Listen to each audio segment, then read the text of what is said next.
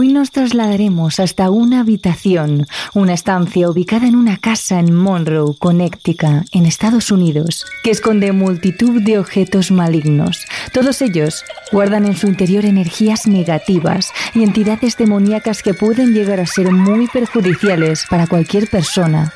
Incluso algunos de ellos pueden causar la muerte. Hoy nos trasladamos nada más y nada menos que hasta el famoso Museo del Ocultismo fundado por Ed y Lorraine Warren.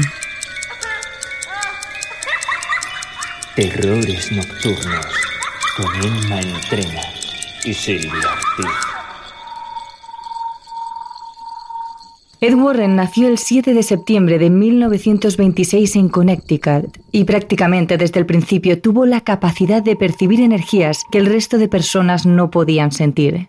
En múltiples entrevistas cuenta que a la edad de 5 años comenzó a ser consciente de que cada noche, cuando estaba a oscuras en su habitación, veía luces que sobrevolaban su cuarto o se quedaban suspendidas alrededor de su cama sin entender de qué se trataban. Con el tiempo comenzó a ser capaz de distinguir esa energía y ver en ellas caras que le observaban en la oscuridad. Además, empezó a experimentar sucesos inexplicables como ruidos, golpes y movimiento de objetos o incluso las puertas de su armario que se abrían y se cerraban a altas horas de la madrugada. Un año después de nacer Ed, Lorraine vino al mundo. Lo hizo un 31 de enero, también en Connecticut. A diferencia de Ed, la pequeña tardó en ver que tenía la capacidad de percibir cosas que la mayoría de gente desconocía. Fue a la edad de 7 años cuando en el colegio católico en el que estudiaba se dio cuenta de que era capaz de ver luz alrededor de las personas. Esa luz era de diferentes tonalidades según la gente, y no solo eso, había gente cuya energía era mucho más fuerte que la del resto. En un primer momento, ninguno de los dos niños fueron capaces de entender qué les pasaba o por qué nadie experimentaba nada parecido, y cuando preguntaban a familiares, profesores o amigos, ellos creían que simplemente se trataba de imaginaciones o de juegos de críos. Cuando Ed tenía 16 y Lorraine 15, se conocieron en el Teatro Colonial de Bridgeport, lugar donde él trabajaba y a donde la pequeña solía ir acompañando a su madre. Fue a partir de ese momento cuando Ed y Lorraine Warren entablaron una fuerte amistad que duraría para el resto de sus vidas. Pero tras la Segunda Guerra Mundial su amistad se convirtió en mucho más. Tras un pequeño noviazgo, Ed y Lorraine se casaron y empezaron a trabajar juntos, tratando casos relacionados con lo paranormal. Desde siempre Ed había adorado pintar cuadros y Lorraine siempre había sido muy sensible, así que decidieron entonces acercarse a aquellas casas o a aquellas zonas donde había más actividad paranormal para que Ed pudiera plasmar todas las entidades que Lorraine sentía y que merodeaban por la residencia. Cuando los dueños de aquellas tierras se percataban de la presencia de Ed y Lorraine Warren y se acercaban a preguntar, el matrimonio simplemente les mostraba la pintura de Ed y les ofrecían la posibilidad de expulsar a los entes malignos que habitaban en la casa a cambio de que ellos les compraran el cuadro. De ese modo y poco a poco el matrimonio Warren comenzó a ser conocido. Así fue como Ed acabó convirtiéndose en un demonólogo reconocido por la Iglesia Católica, además de publicar varios libros. Y Lorraine, por su parte, pasó a convertirse en la medium y clarividente más conocida del mundo. A partir de ese momento, todos los objetos malignos fueron guardados bajo llave en una de las habitaciones de la propia casa de los Warren, para así evitar que los demonios atacasen a las personas. Y fue en ese momento cuando nació el Museo del Ocultismo de los Warren, uno de los sitios más embrujados de todo el planeta, según afirma la propia Lorraine Warren. Estáis entrando probablemente en, uno de los lugares más embrujados del mundo por las cosas que se encuentran aquí dentro. Todo lo que hay aquí se ha cogido en algún sitio donde, donde la gente ha sido, ha sido asesinada de muchas maneras y esto es es trágico para mí. Hay, hay gente realmente interesada en el museo y en cambio a otras personas les, les aterra entrar en él. Han sido años y años en los que el matrimonio Warren ha resuelto centenares de casos, y es por ello que a día de hoy la habitación está totalmente repleta de objetos tétricos y oscuros que estremecen a cualquiera con solo ver las imágenes y los vídeos de aquel lugar. Pero, ¿qué es lo que realmente esconde el Museo del Ocultismo? La muñeca Anabel.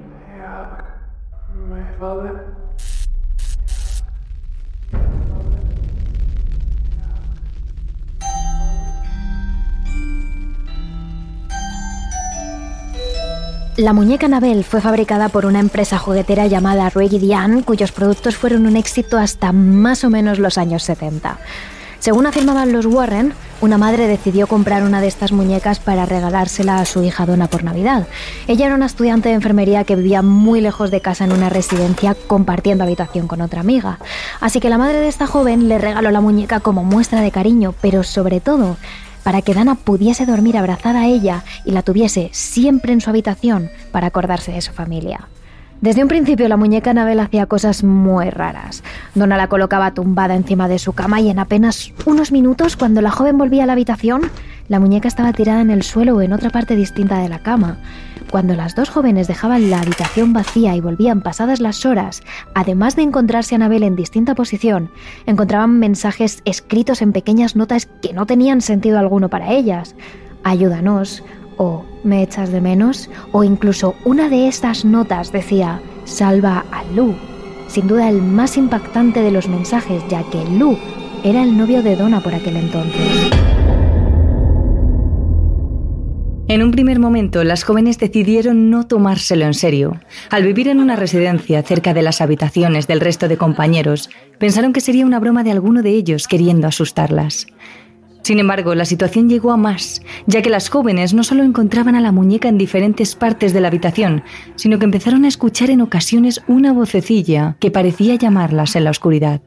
Es ahí cuando decidieron llamar a una medium que les aseguró que dentro de aquella muñeca estaba el espíritu de una niña llamada Annabelle Higgins, que lo último que quería es que la aceptasen como una más. Donna y su compañera de piso Angie, tras saber esto, decidieron cumplir con la última petición de la pequeña y llevar consigo la muñeca a todas partes, además de tratarla como a una persona más. Lowe, el novio de Donna, no podía creer que ambas estuviesen de acuerdo en tratar a un muñeco como un humano, pero ellas defendían que Anabel no era mala y solo quería ser su amiga. Sin embargo, una noche la situación llegó a un límite. Lowe estaba teniendo pesadillas y entre sudores fríos soñaba como alguien le perseguía y le quería estrangular. Cuando al fin despierta, sobresaltado, se da cuenta de que a los pies de su cama está sentada Anabel, lugar donde ninguno de los dos jóvenes había dejado la muñeca antes de irse a dormir. Pero esto no es todo. Cuando consiguió despertarse del todo, el joven empezó a sentir molestias en la zona del abdomen y al levantar su camiseta pudo ver cómo su vientre estaba lleno de rasguños. Es entonces cuando las jóvenes llaman a un cura, el cual no duda en avisar a los parapsicólogos Ed y Lorraine Warren, que no tardan en descubrir que quien realmente alberga en esa muñeca es un espíritu maligno que tiene como objetivo poseer a Donna tras haber permitido a ésta entrar en su vida, tal y como cuenta Ed Warren. La medium les advirtió de que la muñeca contenía el espíritu de una niña de seis años llamada Annabel, quien había fallecido fuera de casa en un accidente de tráfico. Bueno, déjame decirte que no era el espíritu de una niña. Dios no permitiría que el espíritu de una niña se fuera a una muñeca. Era un diablo, un demonio dentro de la muñeca que personificaba el espíritu de una niña. Tras buscar una solución, los Warren deciden alejar a ese ente de las jóvenes llevándoselo en el maletero de su coche hasta su casa. Incluso llegaron a coger carreteras secundarias con menos tránsito para evitar que esa entidad causase un catastrófico accidente de tráfico. Desde entonces, y a pesar de los recientes rumores sobre la desaparición de la muñeca, Anabel ha sido sacada de su vitrina tan solo en contadísimas ocasiones y bajo fortísimas medidas de seguridad. Aunque muchos crean que esta muñeca es totalmente inofensiva, todos los que la han menospreciado han salido mal parados. Hace tiempo un joven que pidió a los Warren visitar al Museo del Ocultismo decidió burlarse de ella, riéndose de lo insignificante que era. El chico aseguraba que era un simple juguete y que dentro de él no había nada ni nadie. Sin embargo, lo único que consiguió riéndose de aquel objeto fue despertar al ente demoníaco que habitaba en su interior. Cuando el joven y su novia cogieron la moto para volver a casa, tuvieron un gravísimo accidente de tráfico que hizo que él falleciera al instante. La chica, sin embargo, fue hospitalizada de inmediato y consiguió sobrevivir. Pero desde aquel momento, ella asegura que fue la muñeca Anabel quien causó la muerte de su pareja. Es más, en múltiples entrevistas, Ed Warren advirtió a todo periodista y visitante de lo que podía ocurrir si se burlaban de Annabel. Tenemos la muñeca de trapo, responsable de la muerte de un joven que vino aquí una vez de visita y retó a la muñeca a hacerle lo peor, y así lo hizo.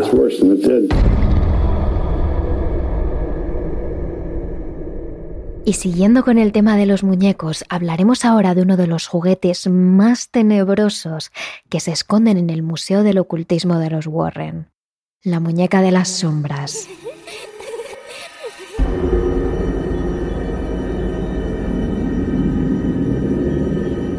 Sin duda es uno de los objetos que nada más entrar en la sala capta la atención de todo aquel que visite el lugar.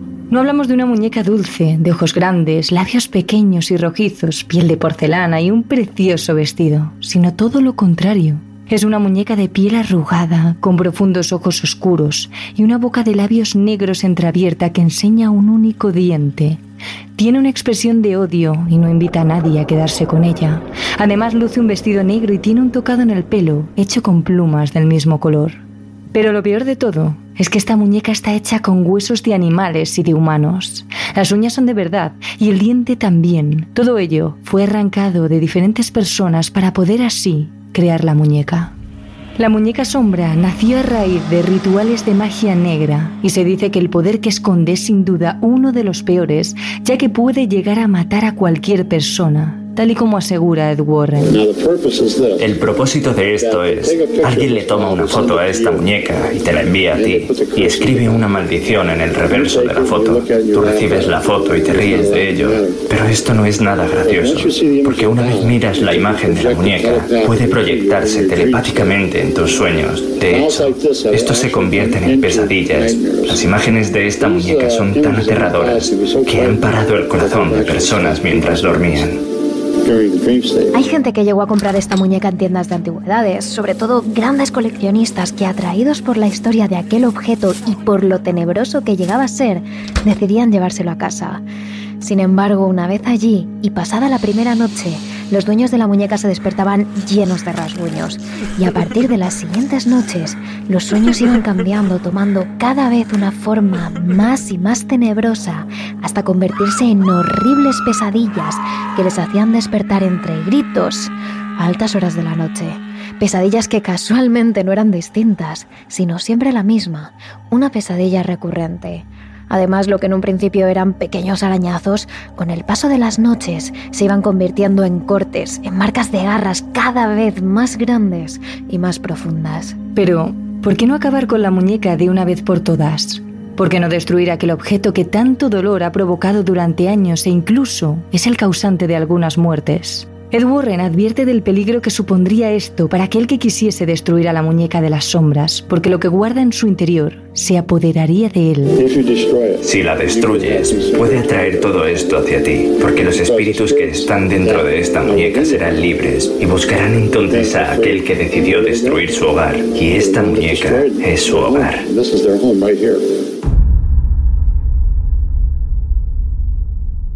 El órgano maldito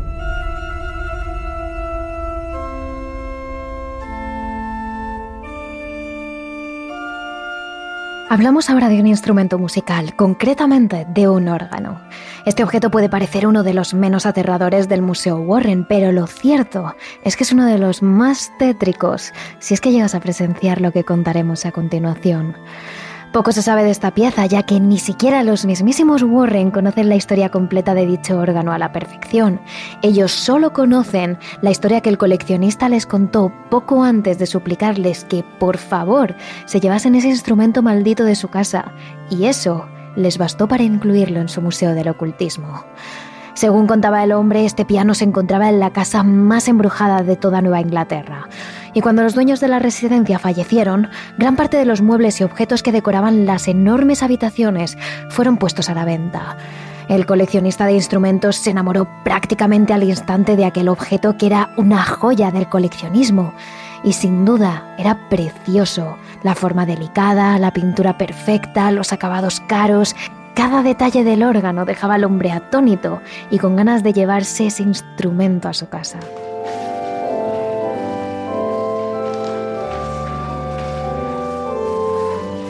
Durante las primeras semanas estuvo expuesto en el lugar más vistoso de todo su salón. Le encantaba sentarse cada día a tocar canciones que ya se sabía de memoria, y el sonido que emitía el instrumento era tan hermoso que enamoraba a todo aquel que lo escuchase. Sin embargo, y como la mayor parte de objetos que se encuentran en el Museo del Ocultismo de los Warren, hubo un momento en el que la situación comenzó a tornarse de un tono más oscuro. El coleccionista juraba que en ocasiones, cuando se encontraba en la otra punta de su casa y totalmente solo, escuchaba algunas teclas del órgano que sonaban sin ningún motivo. En un principio pensó que era cosa de su imaginación o quizás sonidos procedentes del exterior que creía confundir con las notas del órgano. Sin embargo, una noche mientras dormía, una melodía lejana le hizo despertar. En un primer momento no estaba seguro de si aquello que estaba escuchando era real o no, pero cuando se levantó y comenzó a acercarse al salón donde coleccionaba todo tipo de instrumentos, supo con certeza que la melodía venía de ahí. Creyó que se trataba de alguien que había entrado en su casa y sigilosamente, temblando de miedo, se acercó para ver quién era. Pero aquello que observó le heló la sangre. No había nadie, absolutamente nadie, tocando las teclas de aquel órgano. Sin embargo, de él salía una melodía e incluso podía ver cómo las teclas de este se hundían por sí solas. Aquello le horrorizó. Pero lo peor de todo es que esa melodía también se escuchaba durante el día, cuando todo estaba tranquilo y el coleccionista descansaba en otra habitación, comenzaba a escuchar música y al igual que la primera vez, cuando se acercaba, podía ver que no había nadie. Así que no tardó en llamar al matrimonio Warren para suplicarle a Ed que se lo llevase de inmediato de allí, pensando que ese órgano estaba maldito. Y efectivamente, está maldito. Así se lo confirmaron los Warren, ya que incluso muchos años después, el matrimonio de demonólogos continuó escuchando la tenebrosa melodía de aquel instrumento desde los pasillos de su propia casa. Hemos escuchado tocar este piano mientras subíamos las escaleras o incluso por el pasillo hasta nuestra recámara. Lily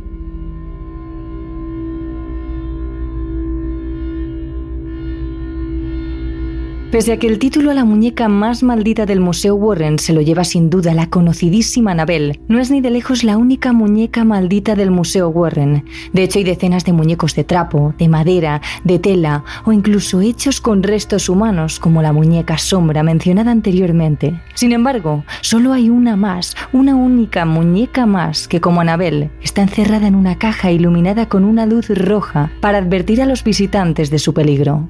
Ella es Lily, no es la muñeca más famosa, pero desde luego es de las más malditas. Su historia, al igual que la de Annabel, comienza en los años 70 del siglo pasado, en las afueras de Monroe, en Farfield, muy cerca de hecho de donde se encuentra el Museo Warren. Allí en Monroe vivía una familia normal, un padre, una madre y una niña, con la única rareza de que la niña había nacido muda, incapaz de articular palabra, lo que provocaba que casi siempre estuviese sola. Es por eso que cuando la niña cumplió siete años, sus padres decidieron regalarle una muñeca para intentar que se sintiese más acompañada Así fue como Lily llegó a la vida de su dueña. Lily era una muñeca estilo bebé, con un cuerpo relleno de algodón y recubierta con un camisón blanco, con un bonito lazo en el cuello y la piel morena. Sin embargo, lo que más llamaba la atención era su cara. Tenía unos enormes ojos castaños, siempre abiertos, sin párpados, unos labios oscuros y un cabello negro y ensortijado, recogido en dos coletas. La niña y la muñeca se hicieron inseparables hasta que un día, la pequeña, que nunca había sido capaz de decir una palabra, comenzó a hacer esfuerzos por hablar. Movía la boca, emitiendo sonidos extraños hasta que finalmente consiguió decirles a sus padres una única palabra, Lily. Esta sería la única palabra que la niña consiguió decir en toda su vida, así que sus padres decidieron bautizar con ese nombre a su querida muñeca. Sin embargo, la madre cada vez estaba más convencida de que algo raro pasaba con esa muñeca. Ella podía jurar que los rasgos de la cara de Lily cambiaban cada día para acercarse un poco más a los de su hija, que la muñeca estaba mimetizando los rasgos de la cara de su pequeña. Es más, en una ocasión, la madre pudo ver cómo Lily movía los labios completamente sola y lo hacía abriéndolos y cerrándolos compulsivamente, exactamente de la misma forma en que lo hacía su hija cuando trataba de comunicarse con ellos. Pero lo peor, llegó una tarde en que esta pobre mujer pudo ver a la muñeca Lily andando completamente sola por la planta superior. Desde la enorme escalera de la entrada, la mujer pudo observar cómo caminaba de un lado a otro e incluso pudo jurar que la muñeca la miraba de reojo, con desdén, consciente de que estaba allí.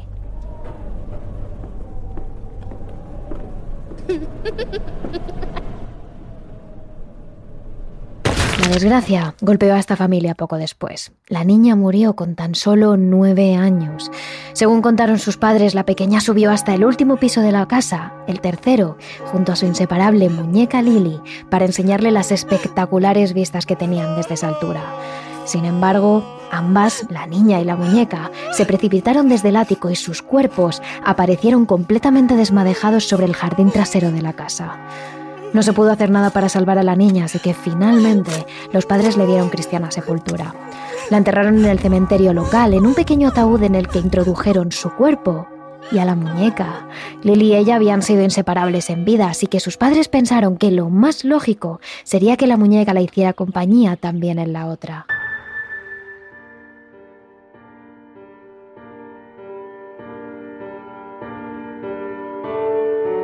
Sin embargo, tan solo siete días después, la muñeca apareció misteriosamente en el jardín trasero de la casa, en el mismo sitio en el que la niña había muerto.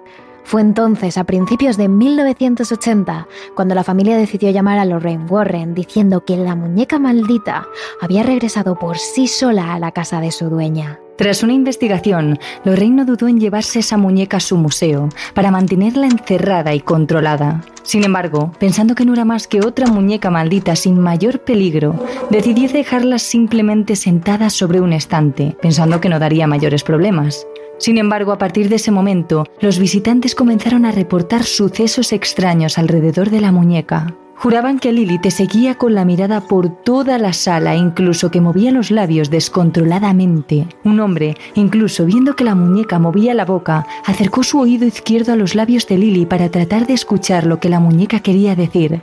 Pero cuando el hombre acercó su oído, lo que escuchó era completamente imposible. Ella susurró una única palabra, su nombre.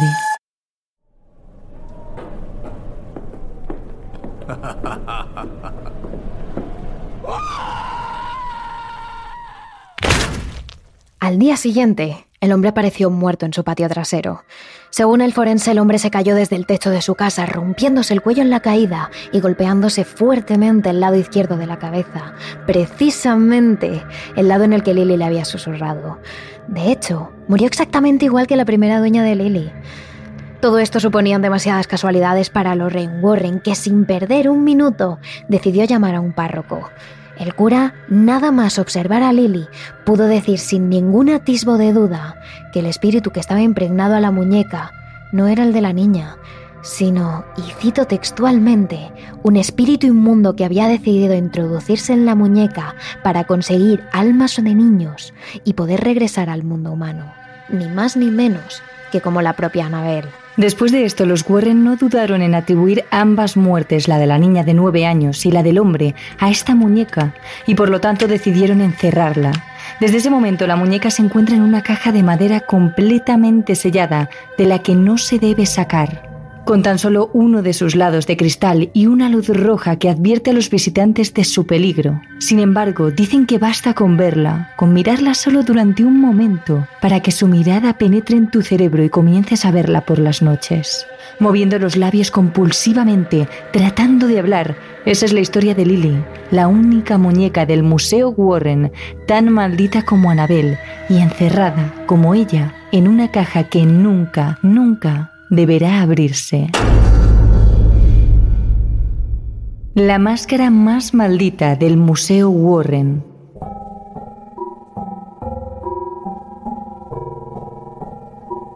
Pese a que hay otros muchos elementos con más historia, este, en concreto, es uno de los que más perturba al propio Edu Warren. Se trata de lo que cualquiera podría pensar que es una máscara de Halloween normal y corriente. Sin embargo, es uno de los peores objetos encerrados en el Museo Warren. Es una de estas máscaras que cubre completamente la cabeza. Representa el rostro de un hombre con la piel pálida, a excepción de las mejillas y la zona de los ojos, que están cubiertas totalmente de negro, como si el rostro estuviera marcado por unas enormes y horribles ojeras.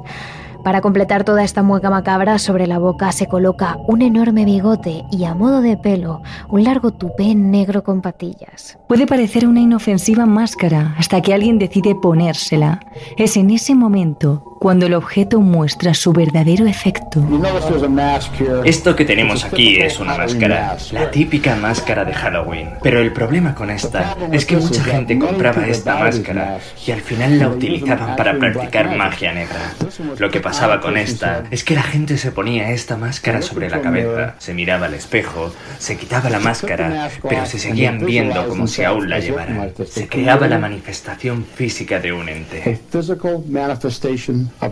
Una máscara utilizada durante años en rituales de magia negra y en cuyo interior se esconde un peligroso ente que ni siquiera a día de hoy se ha podido identificar, ya que obviamente los Warren han prohibido que nadie se la ponga, ni siquiera para Es por eso que pese a que el Museo Warren cuenta con decenas de máscaras con rostros demoníacos, terribles o aterradoras, esta, que podría ser la más corriente, es sin embargo la más encantada. A día de hoy la máscara se encuentra sobre un maniquí en el Museo del Ocultismo y está estrictamente prohibido tocarla. El ídolo satánico de Sandy Hook.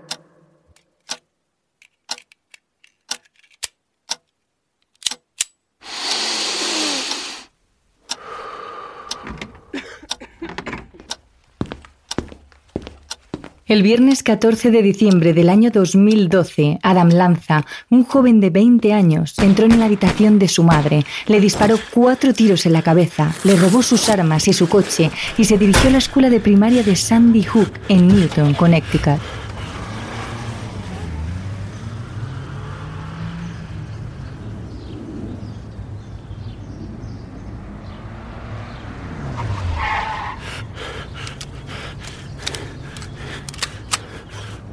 Una vez llegó al colegio, se bajó del coche, seleccionó un rifle capaz de disparar 45 balas por minuto y lanzó varios disparos contra la puerta del cristal del colegio. Después de apuntar al cristal, cambió su punto de mira y apuntó a un niño y a otro y a otro, hasta que consiguió asesinar a 20 niños de entre 6 y 7 años, además de 6 adultos. Todo esto justo antes de colocar ese mismo rifle sobre su sien derecha para suicidarse de un disparo. Así, la masacre de Sandy Hook se convirtió en el peor tiroteo masivo en una escuela de primaria de todo Estados Unidos.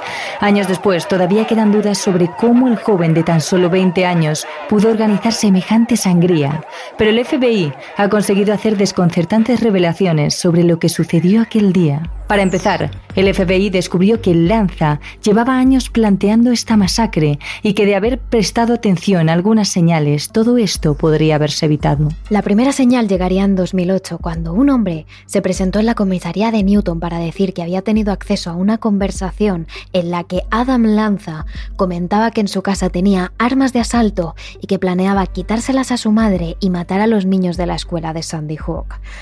En ese momento Adam contaba con tan solo 16 años, llevaba sin ir al colegio desde los 9 y no salía de casa para absolutamente nada, por propia voluntad. Sin embargo, ni la policía local ni el FBI trataron el tema. Ambos cuerpos de policía le dijeron a este testigo que Nancy Lanza, la madre de Adam, era la dueña legal de todas las armas y que, por lo tanto, no podían requisárselas. De hecho, los cinco tipos de armas y municiones que el FBI requisó a Adam Lanza el día de la masacre pertenecían a su madre, una auténtica fanática de las armas que incluso había enseñado a Adam a disparar desde niño. La siguiente señal de que Adam llevaba planeando esto durante años fueron los archivos que el FBI encontró en el ordenador del joven. Allí guardaba listas de las masacres en escuelas más importantes de Estados Unidos y conversaciones con personas a las que encontraba por internet para discutir sobre cómo llevar a cabo una matanza, cuáles eran los motivos que llevaban a un joven a disparar contra sus compañeros de escuela e incluso defendiendo a estos asesinos. Además se encontraron diversas búsquedas en internet en las que Adam investigaba sobre estos y sobre cómo cometerlos. Según Adam dejó por escrito en conversaciones online, las únicas que mantenía ya que no tenía ningún contacto con nadie fuera del mundo virtual, las masacres en escuelas eran el síntoma de que vivíamos en una sociedad destrozada sin remedio y que disparar y matar a los niños era la única manera de salvarlos de las influencias dañinas de los adultos. Hablamos por tanto de un joven obsesionado con las armas, aislado voluntariamente del mundo y pensando que cometer una masacre es un acto de piedad. A todo esto debemos sumar la cantidad de problemas mentales que Adam Lanza tenía. Sufría anorexia, ya que decía que la comida simplemente no le llamaba la atención, así que pasaba largos periodos de tiempo sin comer. De hecho, su extrema delgadez y las burlas de sus compañeros fueron lo que provocó que a los nueve años su madre lo sacara de la escuela. A partir de ese momento, Adam alegaba que le molestaba terriblemente la luz del sol para no salir de su habitación durante días y días seguidos, y además pasaba la mayor parte del día durmiendo más de 12 horas, ya que debido a la falta de alimentos se encontraba en una situación de cansancio extremo. De hecho, tan solo un mes antes de la matanza, incluso su madre estaba alarmada por la situación de aislamiento. Nancy le comentó a una amiga que estaba muy preocupada por Adam, ya que su hijo no había salido de su habitación ni una sola vez en tres meses y que ni siquiera le dirigía la palabra. Adam solo se comunicaba con ella por medio del correo electrónico, y eso que vivían en la misma casa. Ni siquiera había oído la voz de su hijo en los últimos 90 días. La situación estaba a punto de explotar. Sin embargo, el mayor problema de Adam Lanza era su sexualidad. Según una de las personas con las que mantenía una amistad a través de la red, Adam había manifestado en varias ocasiones que podría ser asexual, es decir, que no se sentía atraído por las relaciones sexuales ni por el sexo. Sin embargo, de acuerdo a algunas conversaciones que el FBI encontró en su ordenador, mostraba ciertas tendencias a la pedofilia. Por un lado, Adam decía que odiaba a los pedófilos y que debían ser exterminados porque eran una amenaza para la sociedad. Pero por otro, decía que las relaciones entre un niño y un adulto podrían ser beneficiosas para ambos. Después de analizar todos estos hechos, los psicólogos del FBI no dudaron en apuntar a que Adam podría padecer algún tipo de esquizofrenia. Pero nada ha quedado demostrado. Lo único que está claro es que Adam consiguió acabar con la vida de 28 personas, incluyendo la suya, la de su madre y la de 20 niños. Pero los motivos que le llevaron concretamente esa mañana de diciembre de 2012 a disparar contra los niños de la escuela de Sandy Hook son un verdadero misterio. Y es entonces cuando entran en escena los Warren y el objeto del que os hablamos, el ídolo de Sandy Hook. En las profundidades del bosque de Newton, muy cerca de Sandy Hook, fue encontrado este ídolo satánico. Se trata de una figura humanoide pero más alargada y delgada. Su piel es de varios tonos de verde, sus ojos son grandes con las pupilas muy negras y su cabeza está coronada con dos enormes cuernos. Se desconoce gran parte de su historia. ¿Quién lo colocó allí? ¿Quién lo adoraba? ¿En qué clase de rituales participó? Y sobre todo, ¿cuál era su influencia sobre las personas? Lo único que ha trascendido sobre este ídolo es que Ed y Lorraine Warren creen que en su interior se oculta algún tipo de ser que tuvo algo que ver en la matanza de Sandy Hook. Quizás pudiera tener alguna influencia sobre la voluntad de Adam Lanza. Quizá llevara años controlándolo. Lo cierto es que no sabemos mucho más, porque el matrimonio rara vez ha querido hablar sobre él. Lo único cierto es que, pese a que este ídolo se encuentra en el Museo del Ocultismo de los Warren, la pareja de investigadores advierte que nadie, nunca, debe tocarlo bajo ninguna circunstancia, ya que el ser que habita en él es realmente hostil. El Museo de los Warren es, tal y como Ed y Lorraine Warren han dicho durante muchísimos años, el lugar más encantado del mundo, ya que en su interior se encuentran los objetos con la peor energía imaginable. Todos envueltos en asesinatos, masacres, encantamientos o actividad paranormal. Y es precisamente debido a esa energía negativa que aún, a día de hoy, un sacerdote cristiano visita este museo del ocultismo una vez al mes para bendecirlo y así evitar que estas energías negativas abandonen el museo. Así lo contó Lorraine Warren. Lo que hemos hecho es organizar rondas entre, entre curas para que vengan todo el tiempo, para, ya sabes, para rezar. Es necesario que un cura... Sí, sí, definitivamente sí. Dios mío, sí. Yes, oh my God, yes. Según explicó la propia Lorraine, en el museo solo había dos normas. Debido precisamente a las energías negativas de las que hablamos, no se podía visitar después de la puesta de sol. Y la norma más importante, una vez entras, no puedes tocar absolutamente nada. De hecho, ni siquiera puedes acercarte a los objetos más malditos como Annabelle o Lily, guardados en vitrinas y cajas cerradas. Tras la muerte de Eddie Lorraine Warren, que se hacían cargo del museo personalmente, es ahora Tony Espera, su yerno, el marido de su hija Judy, el que cuida de estos objetos y el que organiza las visitas a este museo para mantener vivos el legado y la memoria de su familia. Pero sobre todo, Tony dirige uno de los equipos de investigación paranormal más importantes de todo Estados Unidos. Cualquier información sobre este equipo de investigación o sobre el museo e incluso las entradas a él se pueden encontrar fácilmente en la página web de los Warren. Pero si queréis saber más sobre los últimos acontecimientos del Museo del Ocultismo, ver las fotos de los objetos malditos de los que os hemos hablado, los vídeos de Ed y Lorraine Warren hablando de ellos o de las últimas investigaciones de Tony Espera sobre Anabel, podéis seguirnos en nuestras redes sociales donde a lo largo de toda esta semana estaremos publicando todo este contenido. Somos Terrores N en Twitter y Terrores Nocturnos barra baja TRN en Instagram y TikTok. Y después de todo esto, ¿vosotros os atreveríais a pisar este museo?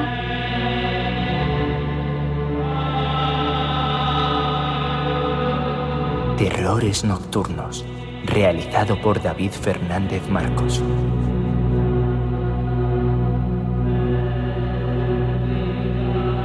Escúchanos también a través de nuestra cuenta de Terrores Nocturnos en Speaker, Evox, Spotify YouTube o Apple Podcast.